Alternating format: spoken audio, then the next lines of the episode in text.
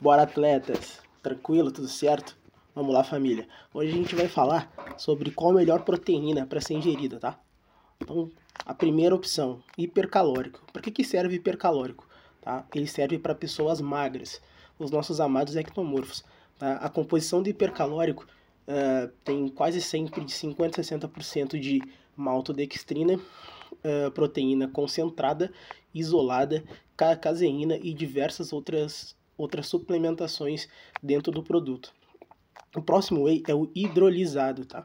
O hidrolisado serve para quê? É uma proteína já pré-digerida. Tá? Quem faz uso do whey hidrolisado são pessoas que já fizeram cirurgia bariátrica, porque a absorção dele é muito rápida.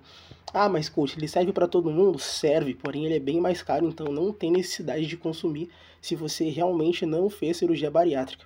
O próximo whey é o isolado. O isolado é para quem?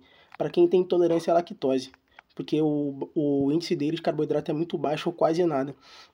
Então, se a pessoa não tiver nenhuma comorbidade, não compensa adquirir, porque ele é bem mais caro também.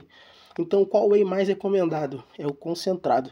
Por quê? Porque é o melhor custo-benefício do mercado, o resultado vai ser igual, e é para os não bariátricos e quem não tem intolerância à lactose. Tá bom, pessoal? Mais uma dica do coach em breve. Valeu!